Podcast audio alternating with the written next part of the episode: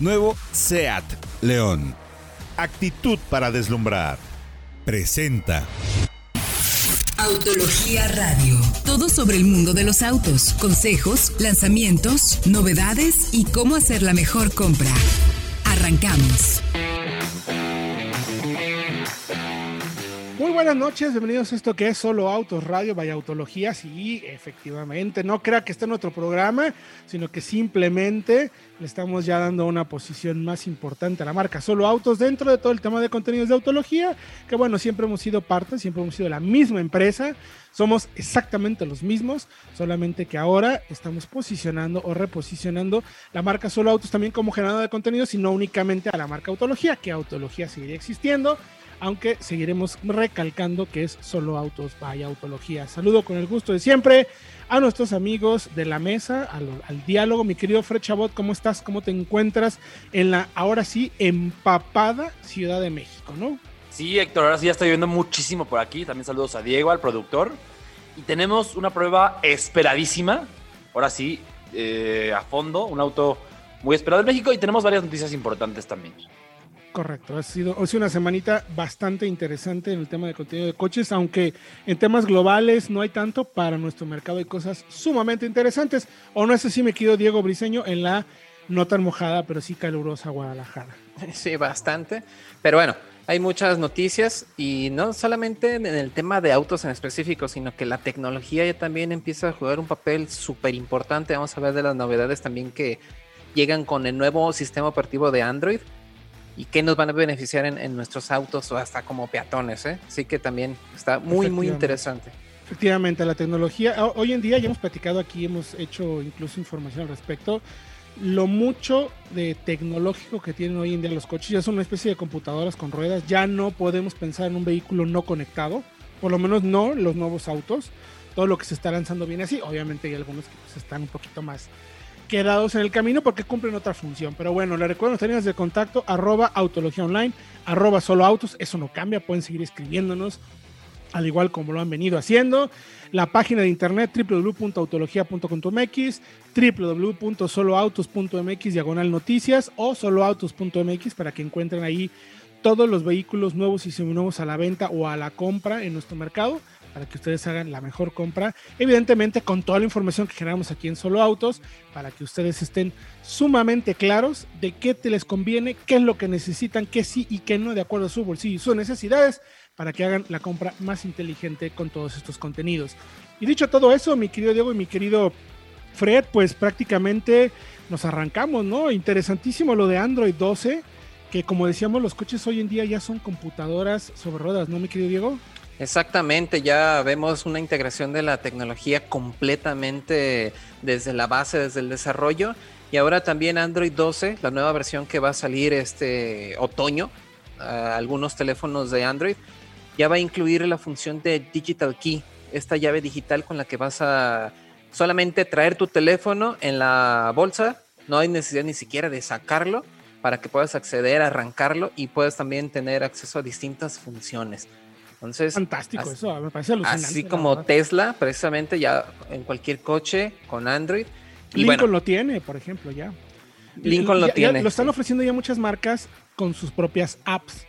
Lo interesante de esto es que ahora Android lo va a ofrecer en el sistema operativo para todos aquellos coches que puedan acceder a esa función, ¿no? Así es, con una nueva tecnología que se llama Ultra Wideband de banda ultra ancha, un nuevo chip que se va a incluir en los teléfonos más nuevos con esto va a haber esa necesidad de, y que sobre todo va a ser seguro, porque ese solo dispositivo a la gente que puedas compartir la, llave digital van a poder acceder al vehículo y nada más, no va a ser muy fácil de hackear, eh, así como las tarjetas incluso que ahora ya son de para pagar con nada más acercarla al lector NFC, es algo así encriptado y muy seguro también. Está interesantísimo porque cada día, eh, por ahí estuve leyendo también adicional el tema, que cada vez vamos a utilizar la computadora menos. ¿sí? Y vamos a convertir, o sea, nuestros teléfonos van a volver en una especie de computadora. Digo, a mí, la verdad, por nosotros, nuestro caso, pues, que, escribimos, podemos escribir en el teléfono. O sea, es, imposible escribir una nota en el teléfono. sí. Eh, me imagino que pasaremos un tema de editado, a lo mejor en un futuro, algo por el estilo, que ya se puede, por ejemplo, en Word Pero, pero lo, lo, que me parece interesante es eh, cómo hoy en día los teléfonos ya cada vez van a ser más parte de nuestra vida. Vamos a llegar a un punto en el que yo recuerdo hace muchos años, eh, teníamos un amigo diseñador griego en la revista que hizo una columna de lo que iba a pasar en el futuro con los coches. Yo lo escuché y dije, uy, esto quién sabe, donde hablaba de que ibas a poder comprar sistemas operativos para el coche, para poner tracción integral o, trasera o cambiarle el desempeño del motor. dije, está loco este ¿eso cuándo se va a poder? Y pues estamos ya a, a, a pasos, o sea, ya, ya, no, ya no quiero decir años, porque no, estamos a momentos, a pasos de que las marcas a través del teléfono y a través de puedas modificar tal cual, comprar un paquete deportivo para tu eléctrico, imagínate tu eléctrico de Volkswagen, el ID, eh, de pronto lo tienes, eh, le, le, pones el software y el auto sube tantas pulgadas para salir del camino, le pones tracción integral, sea, alucinante, alucinante lo que estamos viendo y muestra de esto es también cómo las empresas que se encargan de la telefonía están cada vez más integradas en el mundo de los coches. Muy interesante. Y por otro lado, mi querido eh, Fred Chabot, salió por ahí información, nos preguntaron mucho en redes sociales que qué estaba pasando con el tema de CX3 y Mazda 6, que si sale en Estados Unidos, qué iba a pasar con México. Y por ahí, incluso a través de Twitter, el presidente de la marca, Miguel Barbeito, aclaró el tema, ¿no? Pero tienen más detalles al respecto, me querido Fredo. Así es, porque los autos, tanto el Mazda 6 como las X3, salen ya oficialmente del mercado estadounidense. O sea, 2021 es su último año, 2022 ya no van a ver. Pero entonces se empezó a especular mucho con qué va a pasar con México. También se van de México porque tiene sentido, porque estamos en la misma región. Somos parte, del, digamos, de la misma administración para Sentido muchas marcas. Y no. Ah, bueno, exacto. En, en eso tienes Exactamente. razón, en eso sí. Pero, pero hay que, a ver, hay que aclarar. En Pero son mercados México, muy diferentes. claro, eh, Miguel Arroito comentó que no, dice, hace unas horas se anunció la salida de Mazda X3 y Mazda 6 del mercado americano. Estos cambios no aplican para México. Seguiremos ofreciendo ambos productos. Eso tuiteó el presidente de Mazda de México. Y eh, El estilo de Musk y de Trump. Ay, Exactamente, son- son exactamente. Todos los presidentes, ¿eh? Y, y luego, en el lanzamiento de la. A ver, eh, tras el lanzamiento de las X30 en Estados Unidos, que está mejor adaptada a las necesidades, entendamos esto, le robó muchísimo protagonismo a las X3, que ya además tiene su edad y, y en un segmento muy dinámico, muy movido.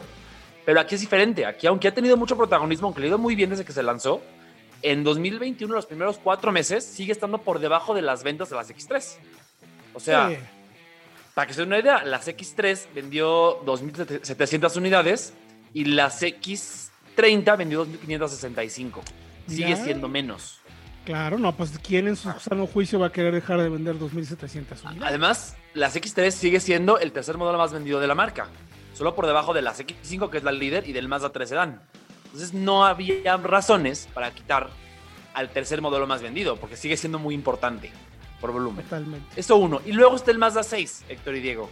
Eh, es diferente porque aquí el segmento ha perdido relevancia. Las X3 la quitan porque quizá ya la destronó las X30 en Estados Unidos. Aquí se queda.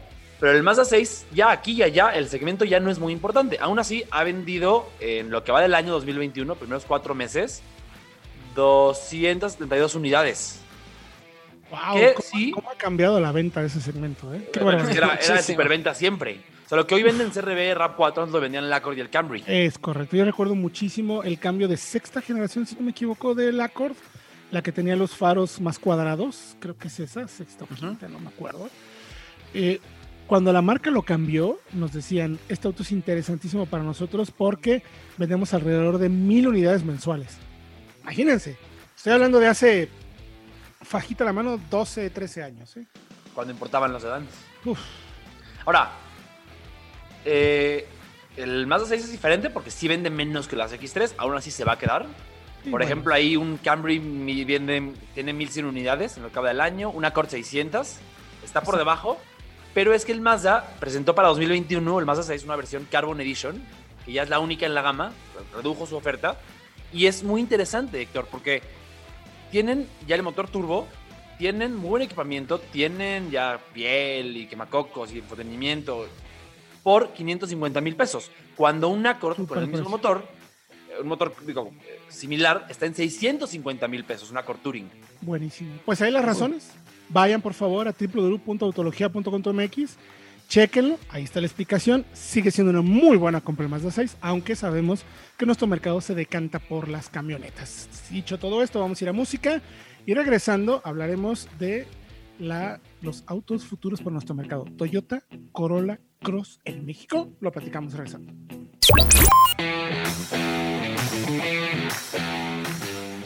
Estamos de regreso ya en Solo Autos Radio Vaya Autología. Recuerden que Solo Autos y Autología somos la misma empresa. No cambia nada. Solamente queremos comunicarles que Solo Autos va a ser más importante como marca en la generación de contenidos, aunque seguiremos siendo el equipo de autología los que hagamos los contenidos. O sea, no cambia nada, solamente se llama Solo Autos Vaya Autología. Es todo. Solamente No vamos a estar mejor integrados, por así decirlo. es que, bueno, exacto, eh, lo dices muy bien, mi querido Diego, es que tenemos un cambio en el diseño de la página web y vamos a pasar eh, al diseño de solo autos y para que no haya confusión, la gente tiene que, tiene que entender que solo autos contenido somos nosotros y nada más. Seguimos haciendo exactamente lo mismo, igual de bien o igual de mal, pero igualito. Eso no cambia, mi querido Diego y mi querido Fred. Oigan, interesante, la semana pasada hablamos sobre autos futuros en nuestro mercado. Hablamos de Suzuki Baleno, que creemos que es muy, muy, muy, muy en mayúsculas probable que llegue a nuestro mercado.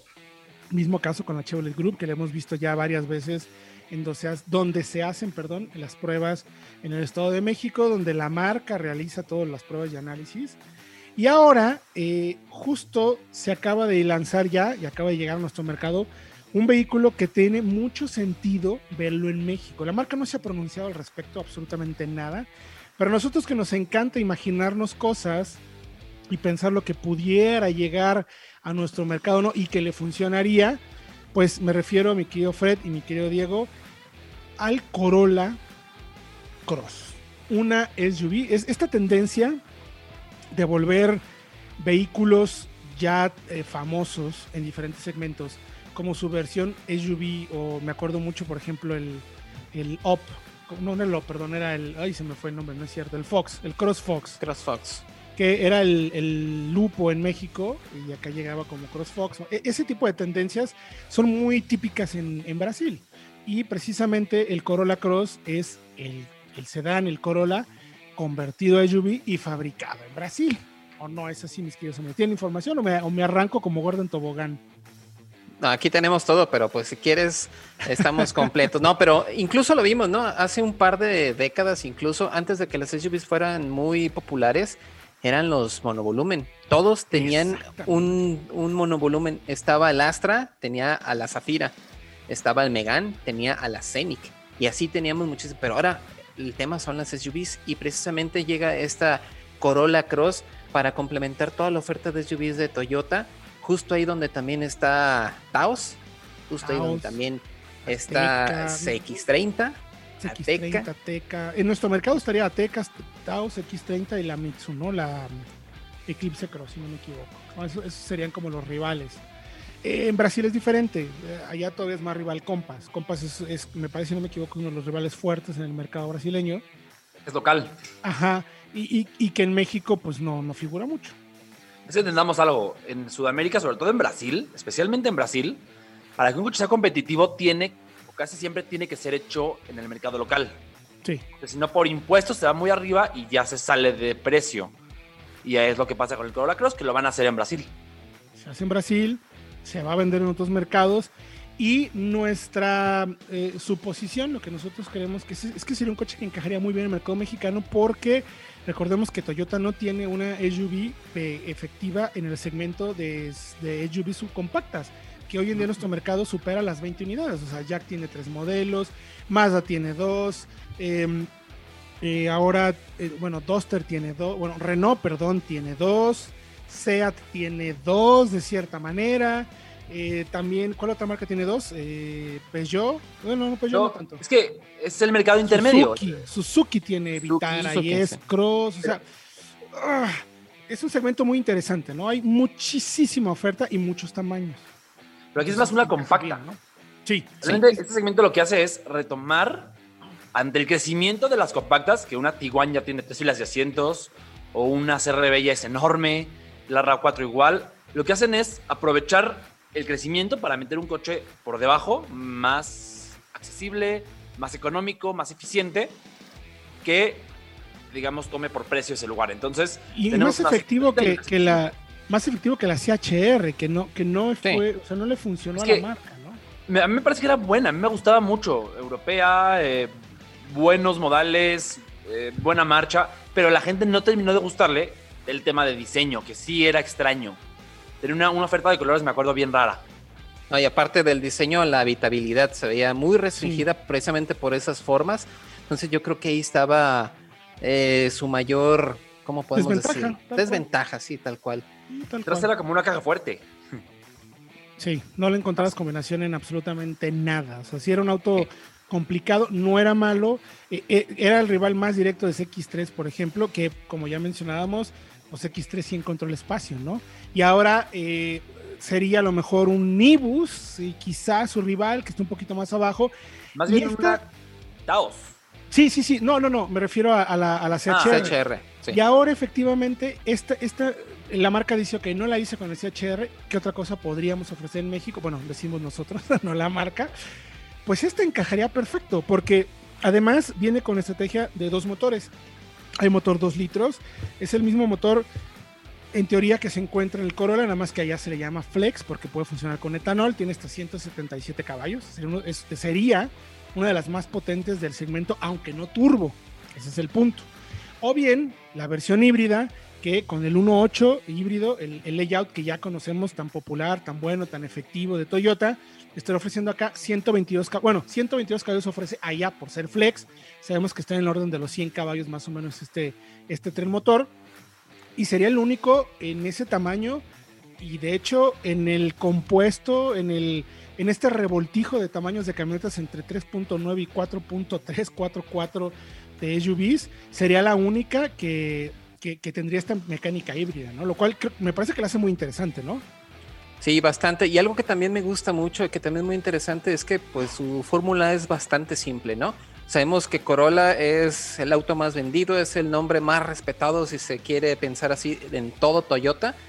Entonces, si la demanda realmente está yendo de los sedanes hacia las SUVs, pues bueno, vamos haciendo una SUV que precisamente Claro. sea un Corolla, Corolla Cross, y creo que guarda muchísimos aspectos con referencia al sedán. El interior es completamente idéntico, pero en el exterior guarda muchos elementos estéticos que va a hacer que los dueños de los Corolla, que les gustan mucho sus autos, puedan pasarse precisamente a una camioneta y seguir precisamente con este nuevo desarrollo de vehículos.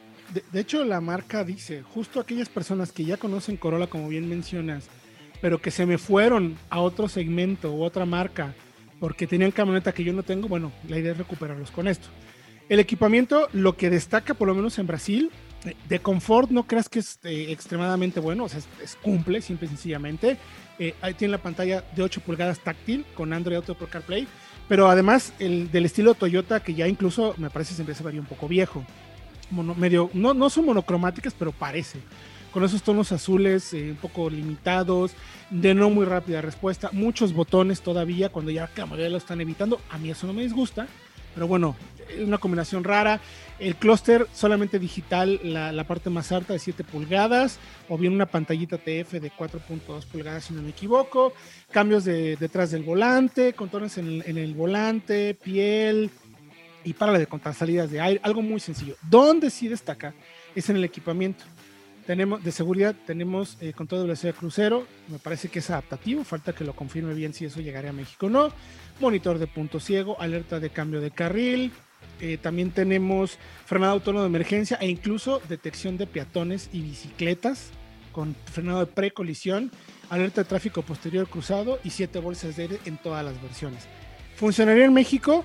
Yo creo que sí. Sí. Sería una. como- eh, lo que cuesta hoy en día el Corolla con motor de 2 litros está en 460, más o menos, 450 a 480. Lo cual sería un precio ideal para esta camioneta, y entendiendo un poco el segmento, ¿no? Donde se encuentra Taos y donde se, principalmente Taos, creo que es el rival más directo y que además tiene también esa orientación de mucho equipo de seguridad. Así es que los invitamos a que vayan a autología.com.mx. Ahí tenemos la prueba.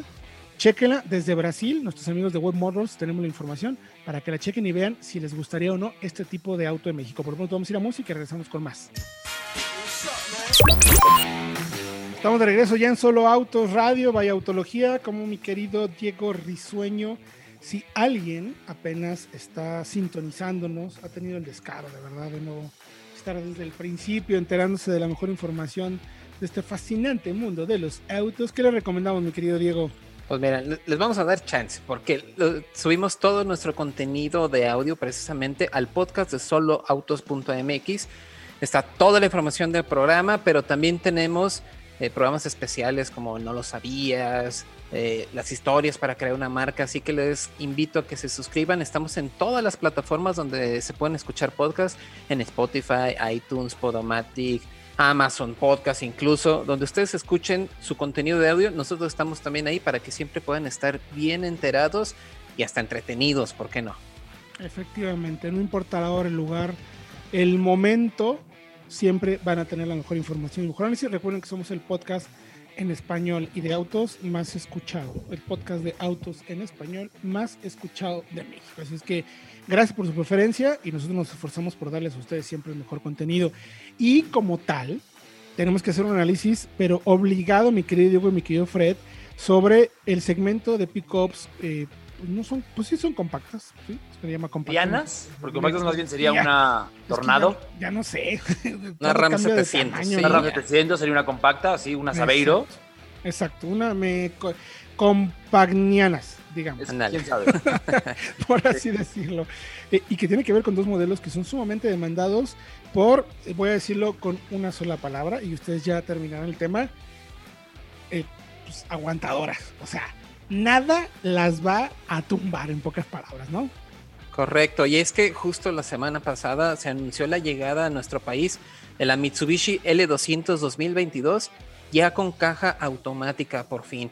Pero no solamente es la adición de esta caja, hemos visto con, como con algunos otros modelos que han llegado con esta nueva funcionalidad, traen muchas mejoras en equipamiento, pero sobre todo en seguridad. Y viendo que también a principios de año la Toyota Hilux para 2000, modelo 2021 se renovó y su modelo también desde la versión doble cabina más barata ya incluye también muchísima seguridad que no se veía desde hace mucho tiempo. Entonces era justo enfrentar estos dos que son como las más robustas de toda la categoría. Las más... sí, hacer un análisis a detalle de lo que ofrecen y de lo que tienen, ¿no? Que, vale muchísimo, porque es lo que dice, son las más robustas, las más aguantadoras, la que todo el mundo dice, o esta o esta, porque sé que me va a durar hasta morir, ¿no? Y además son las, perdón, es, la representación más fiel del, de la pico. Porque ya muchos picos nos acostumbramos a que son con piel y quemacocos y con masaje. A ver, las pickups como coches de trabajo, las auténticas, las que la gente realmente compra, son estas. Sí, justo, justo eso, pero la ventaja, como ya sabemos, de este tipo de vehículos, al ser doble cabina, al ser ya automáticas incluso, tienen también este segundo punto de vista. Sí, son aguantadoras, pueden funcionar para el trabajo, pero también para llevar a la familia, ir de vacaciones, cargar con las motos, hacer cualquier tipo de actividades que ustedes quieran hacer. Estas camionetas cumplen a lo mejor para toda la semana no, necesitan tener otro vehículo precisamente porque este cumple con eso. Y son eh, verdaderos dobles propósitos, en pocas palabras, ¿no? Que sí, y además, ¿sabes qué? Me atrevo a decir, para las condiciones de las calles que tenemos en nuestro precioso México, nuestro precioso país, estas no te duelen. Es como tener la moto doble propósito que pasas por baches, alcantarillas, todo, y no te va a doler.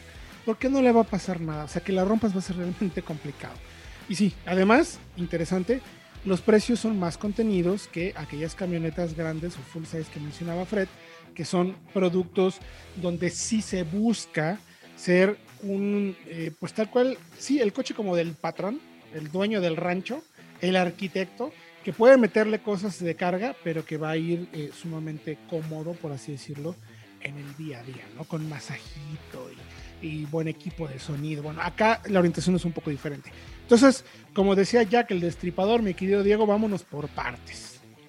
Así es. Bueno, la nueva Mitsubishi, la L200 automática, se eh, pone en el tope de gama con el motor diésel y vemos que por fuera tiene ya nuevas ópticas LED con este nuevo frente de Dynamic Shield y rines de aluminio de 18 pulgadas con estribos y la caja que mide 1.52 metros de largo por 1.47 de ancho y que pretende este, que puedas cargar con muchísimas, eh, muchísimas cosas.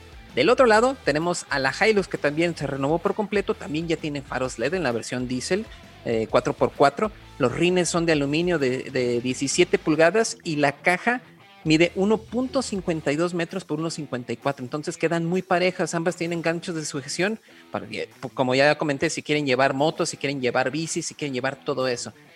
Pero algo que sí ha cambiado muchísimo es el equipamiento, porque ya incluso en la L200, que era la que se había quedado atrás en toda la categoría, ya tenemos una pantalla táctil de 7 pulgadas. Eso sí, no ofrece Android Auto o Apple CarPlay, o al menos no lo menciona como tal pero ya tenemos también aire acondicionado automático, tenemos volante con funciones de audio y en la Hilux igual ya tenemos una pantalla de 8 pulgadas táctil, aire acondicionado automático, un cuadro de instrumentos con una pantalla pequeña a color también, la cual está bastante, bastante equipada.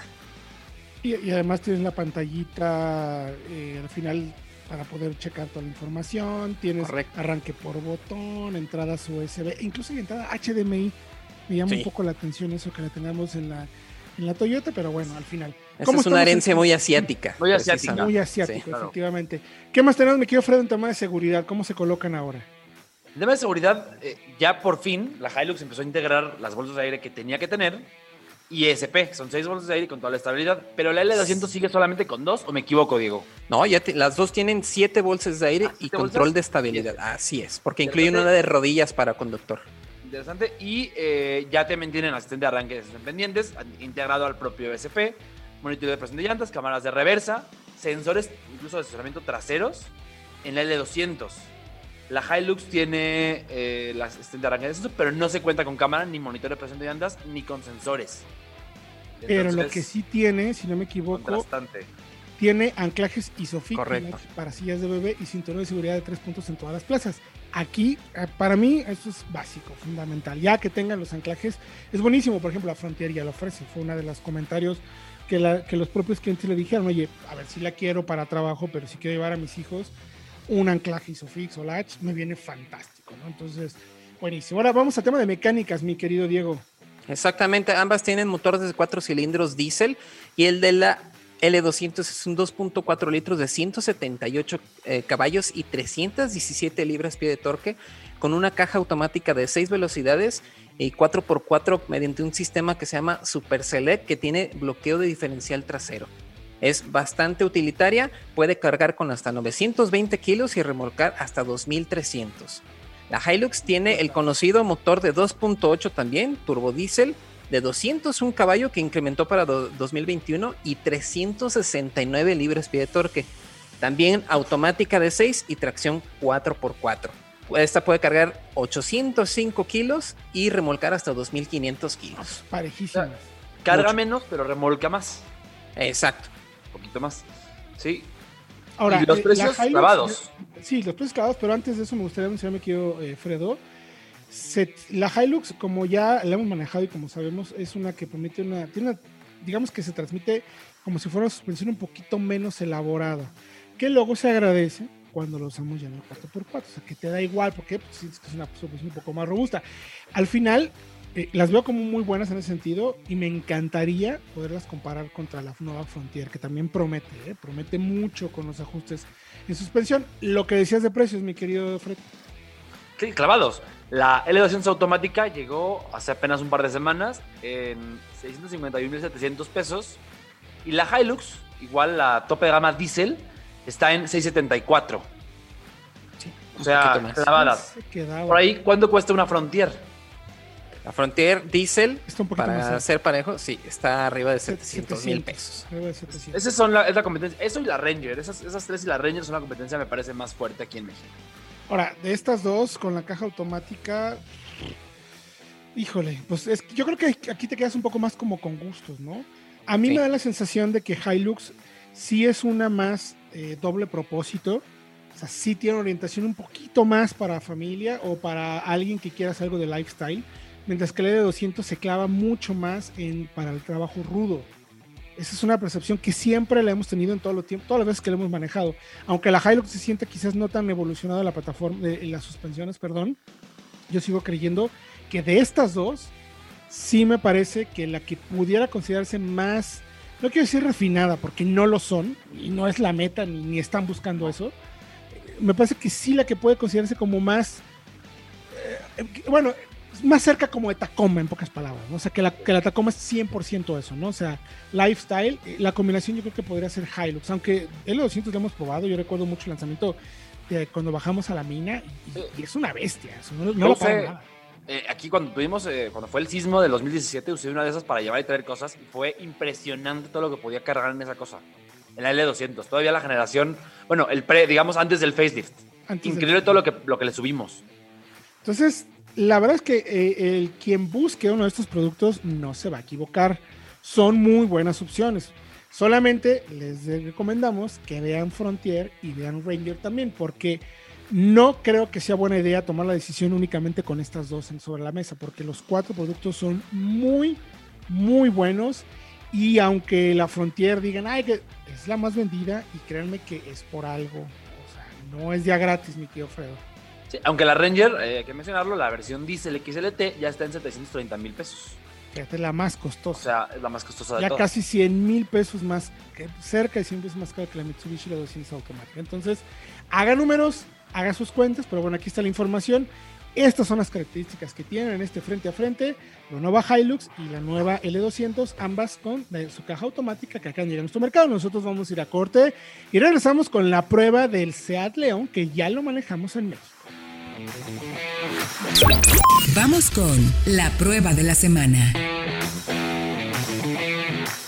Estamos de regreso ya en Autología Radio o en Solo Autos Radio, vaya Autología. Somos exactamente lo mismo, solo recuerdo que estaremos eh, recordándoles que Solo Autos vamos a tener mayor integración porque vamos a tener un cambio de diseño en nuestra página web y vamos a tener un diseño más, pues mejor integrado hacia la plataforma de Solo Autos con todo el tema de clasificados para que usted si está en proceso de búsqueda de su próximo auto, sea nuevo o seminuevo, tenga en la palma de su mano toda la información que quiere saber de ese vehículo gracias a los análisis que hacemos aquí en Autología y en Solo Autos. Y bueno, ya tuvimos oportunidad, eh, tardó mi querido Fredo, tardó, ¿eh? Yo ahí sí, ¿qué onda con la marca? ¿Qué pasó? Nos tardaron en darnos el nuevo León a prueba, porque es un coche del que hay, han habido y siempre habrán grandes expectativas. Es un coche que no, la marca simple y sencillamente no se puede equivocar, mi Fred. Totalmente. Es un coche, además, que evolucionó. Es una evolución, yo diría, muy positiva respecto a la generación pasada, pero lógica. O sea, podrías deducir de dónde viene este león si no conocieras a su antepasado. Creo que. Pero es un coche muy diferente. Se basa en plataforma MQB Evo, que es una evolución, como lo indica su nombre, de la anterior. Es el primero que llega a México con esta arquitectura, porque faltarán el A3 y luego, bueno, luego vendrán los demás. El Golf ya no viene, aparentemente. Eh, y, y se mantiene con un motor curioso. Es un 1.4 turbo que ya tenía la generación pasada. Pero digo curioso porque, uno, no hay una versión más potente todavía. Dos, no hay una caja de doble embrague. No hay manual. Viene con la caja de 8 de la Seat Ateca.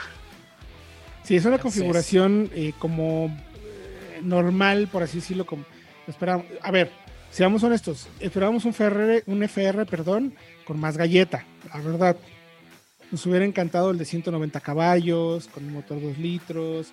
O sea, y a lo mejor la caja de 6 o la DSG, en fin. A ver, no está mal. Tenemos que entender también eh, cómo la marca va a empezar o va a tener que reacomodar toda su gama, porque SEAT ya no va sola, viene con Cupra. Cupra eh, va a venir con motores más potentes. Esta semana está llegando Cupra León también a nuestro mercado. Eh, ya vimos que llega con cuántos caballos, ya no me acuerdo. No dijeron. León 300. 300, ¿verdad? Sí lo confirmaron. Sí. 300 caballos, abajito de lo que vimos con Formentor, plataforma también más efectiva, etcétera. Lo interesante es ver cómo la marca lo viene acomodando. Entonces, por ahí se habla de que puede haber un Cupra León menos potente, el de 200, no, 210 caballos. 45. Entonces, ah, ah, 245, perdóname, sí, con el nuevo, el nuevo- la nueva potencia que sacaron. Y entonces eso daría espacio a lo mejor a un Seat León de 190 caballos. Vamos viendo, la marca está acomodando, es lo primero que llega. Eh, lo que tenemos que destacar definitivamente de este nuevo León es, eh, bueno, son varios factores, me parece que no me puedo quedar corto con uno. Lo primero, la plataforma que mencionabas, la Evo es una gran, gran plataforma. Se nota el trabajo en el desarrollo eh, pues, ingenieril, tecnológico, todo lo que hay detrás de hacer una buena plataforma, como le decimos, la estructura, los huesitos, o sea, bien hecho, sólida, se siente muy bien plantada, de muy buena respuesta y que es una plataforma que tiene capacidad para recibir muchísima más potencia. Y volvemos a eso, chequen ahí está cómo está Cupra, en qué potencia se está ofreciendo. Además, eh, Fred, del tema de hibridación, hay opciones a, a electrificación con hibridaciones tanto mi- microhíbridas como plug-in hybrid. Entonces, es una plataforma súper versátil y eso se nota cuando lo manejas, ¿no? Sí, y hablando, hablando de la plataforma, de las bondades, también me sorprendió, Héctor, les cuento, Diego, la- el aprovechamiento del espacio. Porque Genial. Es un coche, es un coche eh, compacto, vaya, es de los pequeños del segmento y el espacio en plazas traseras para tres personas incluso es sorprendente y la cajuela eh, se mantiene en el mismo volumen que la generación pasada, Correcto. 380 litros, pero muy aprovechables de formas Mm, muy mm. eh, muy útiles. Sí, la verdad es que me, me gusta mucho el diseño en ese sentido porque aprovecha muy bien la nueva imagen con los detalles estéticos padres. Esa, esa, recuerdan eh, esa colita en la parte trasera que tenía el hatch en las versiones SC del anterior León se mantiene y es algo que le da un tema como muy coupé, muy bonito. Y eh, Fred hace referencia precisamente al espacio en las plazas traseras porque hicimos test técnico del vehículo, pero ahora lo hicimos ocupado los, las cinco plazas con cinco pasajeros para ver cómo se comportaba el coche, qué diferencias hay entre cinco pasajeros y solamente el conductor, como para ir probando, porque invitamos a lectores a que nos acompañaran y vieran los tipos de pruebas que hacemos y conocieran de pasada también el coche. Entonces fue una experiencia muy interesante para ver cómo iba el auto, qué tanto cambio o no. Eh, realmente hay cambios, sí, sí hay cambios, es más peso. Pero lo interesante más que nada fue ver el espacio y los mismos chicos quedaron sorprendidos porque el espacio en plazas traseras es suficientemente bueno para 5. Ahora, calidad de materiales, Fred, ¿cómo lo viste? A mí me gustó. No voy a decirle, wow, una palomita. Exacto. El mejor en calidad de materiales espectacular, no. Cumple, bien. cumple eh, a secas, como decimos. Es- Está está- bien. o sea, para poner en perspectiva en el segmento, está por arriba, muy por arriba, me atrevo a decir, de un Forte, por ejemplo, de un Forte hatchback. Correcto. O sea, sí, ahí no tengo duda. Tiene un este texturizado muy agradable en el tablón, en la parte alta, de buen tacto, de buena apariencia. Luego en la parte baja ya son materiales de plástico eh, rígido, pero también de buena apariencia. Y tiene una, este acento eh, que es de plástico, pero imita ser aluminio. Sí. En las puertas y en el tablero también de, de buena. Y luego en las puertas traseras sí ya tiene el material rígido, que ahí es donde queremos que podría Sí. mejor. Ahí, ahí es donde el punto que pues Ah, hay estrategia de costos finalmente. El panel de la puerta trasera es simplón, es simple. Sí, y lo curioso es que las vestiduras son muy bonitas. Ajá. O sea, por A el pesar de no ser tenemos, piel. ajá, tenemos vestiduras muy trabajadas, muy bonitas, con texturas, con cosidos muy padre. Y, a- y en la parte trasera tenemos climatizador digital. Con una zona independiente, O además. sea, una zona independiente. Entonces son de esas cosas extrañas, ¿no? O sea, las puertas dices, "Ay", pero luego ves la calidad de materiales en los asientos y que tienes un climatizador independiente para ti, además táctil. Es- o sea, está, está bastante bien. O sea, luego me gusta mucho el tema, eh, Diego, de todo el. eh, cómo la marca resolvió. Ergonómicamente, eh, tengo mis dudas todavía de que no sea la mejor solución porque lo que pasa es que lo que sí sucede, mi querido Diego y mi querido Fred, es que cuando ya te acostumbras, ya se vuelve muy sencillo y no tienes que prácticamente voltear a verlo. Ya después de un tiempo de uso. Lo que pasa es que, en teoría, cuando te subes a un coche, eh, el tema es dónde tiene que estar todo para que instintivamente lo puedas tocar. Y en el caso de León, necesitas acostumbrarte al coche para que lo puedas hacer. Porque todo está en la pantalla. Hay una curva de aprendizaje ahí, Claro, aunque sea mínima, ¿no? Exactamente. Ahora, hay algo, hay algo además de la pantalla. Como todo se maneja desde la pantalla, por ejemplo, prender el aire en esos calurosos de primavera-verano, la pantalla cuando arranca tarda en arrancar y tarda en empezar a ser fluida. Entonces, si quieres prenderlo luego, luego, tarda. Entonces, si te apuras Sí. más, la atoras más. Sí, le Tienes tienes que dar su chancecita. Ya que funciona, me encanta que es táctil para subir y bajar temperatura. Eh, el tema de la del velocidad del ventilador, le tienes que picar. Yo sé que a Fred le encanta lo Puedes, puedes incluso deslizarlo también. Sí, lo puedes deslizar, o sea, está padre. Eso, eso me gusta. Eso a mí me gusta. Yo Yo soy soy, más de muy perillas. tecnológico, mi querido Fred. Perdóname, aunque soy mayor que tú, creo que mi espíritu es más joven. Sí, No, la estoy apertura de acuerdo. llegó es La táctil. apertura está pa- A mí me no tienes ya el encantó. botón tradicional de grupo Volkswagen, sino que es un pasarle el dedo nada más para subir, eh, para, para abrir, cerrar o incluso para abrir hacia arriba. Está- Sí. Eso está increíble. Las Entonces- luces también. Entonces lo interesante aquí es precisamente lo responsivo o lo bien que puede entender tus intenciones, ¿no? Más allá de que sí sea táctil, que te cueste trabajo aprenderte dónde está o cómo cambiarle, sino que realmente funcione como, como tú le quieres hacer, porque pasa muchas veces en todos estos vehículos que en la pantalla no tiene una perilla, híjole, subir el volumen o cambiar la temperatura se vuelve algo Aquí sí funciona, ¿eh? Sí funciona bien. complicado, ajá. Por lo menos el tiempo que Fred me dejó manejar el coche, que fue, que fue poco, eh, sí funciona. O sea, créeme que sí se puede manipular, sí se puede mover. Lo de las luces me encanta cuando las prendes y las apagas, suena tum, tum, tum, tum. O sea, Sí. como un latido, Latido de de corazón. corazón. Espectacular eso. carácter muy Seat, muy Sí, pasional. el clúster digital excelente, o sea, Eso. cada vez mejor información. Puedes elegir qué quieres ver en cada una de las pantallas, tiene diferentes vistas.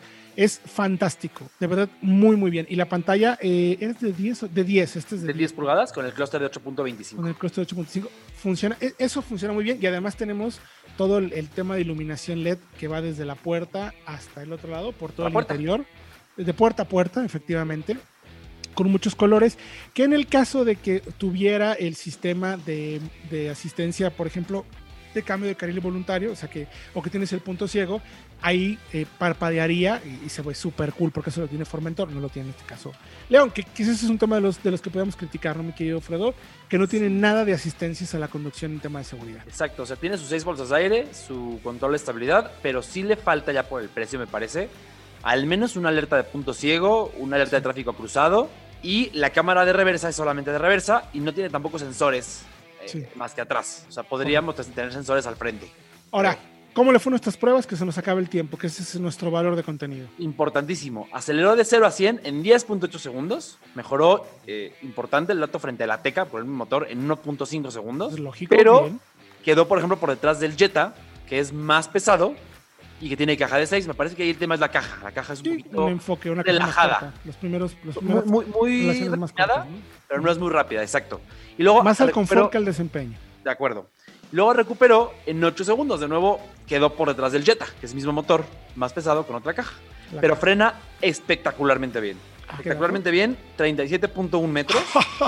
Wow. Un dato. Buenas, tenía muy buenos neumáticos también, ¿no? Así es. Y para un hatchback que no es, digamos, un Cupra, por decirlo así, no es un hatchback deportivo de cepa, es un excelente dato. A ver cómo va a ser el Cupra. El Cupra a ver si no baja de Consumos. 35 metros. Consumos que nos quedan 10 segundos. Consumos hizo 12.9 kilómetros por litro mixtos. Eh, mi- Super consumo, es un muy buen dato. Ahí por ahí hicimos ya el costo de, el gasto de propiedad, el costo de propiedad. Rapidísimo, un segundo. 25 mil pesos el gasto de gasolina en un año. Buenísimo. Es Muy buen bien. dato. Los invitamos que vayan a www.autologia.mx. Ahí tenemos todo el análisis de este nuevo SEAT León, que la verdad nos dejó bastante satisfechos. Ustedes tienen la última palabra, si estarían de acuerdo o no en pagar eso. Gracias, mi querido Diego. Gracias, mi querido Fred. Les recuerdo que toda la información en autologia.mx. Nos escuchamos próximo jueves, 8 de la noche, aquí en Solo Autos Radio. Vaya Autología. Autología Radio. Entra a www.autologia.com.mx y mantente informado con los análisis más completos para tu próxima compra. Autología Radio. Nuevo SEAT León. Actitud para deslumbrar. Presentó.